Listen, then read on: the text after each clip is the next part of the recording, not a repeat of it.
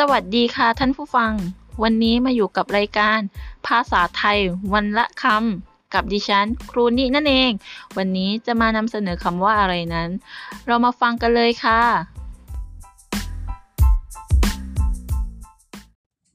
ภาษาไทยวันละคำในวันนี้นะคะ ขอเสนอคำว่า ขมักขม้น ขมักขม้นเนี่ยหมายถึงการทำอย่างตั้งใจ มุ่งมั่น ก้มหน้าก้มตา ไม่สนใจอย่างอื่นเลย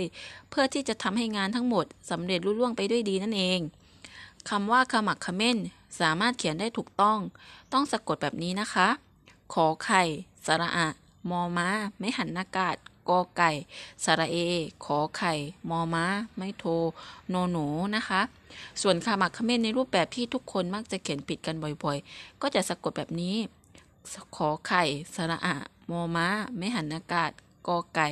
ขอไข่สระอะสระเอ มอม้า ไม่โทโนหนู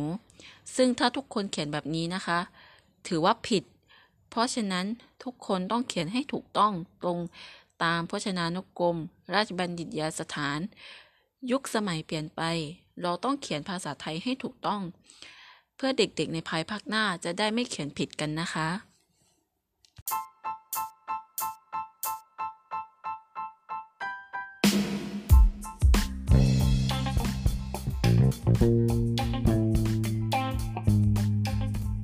ตอนนี้ครูนี่ขอตัวลาไปก่อนนะคะสำหรับช่วงต่อไป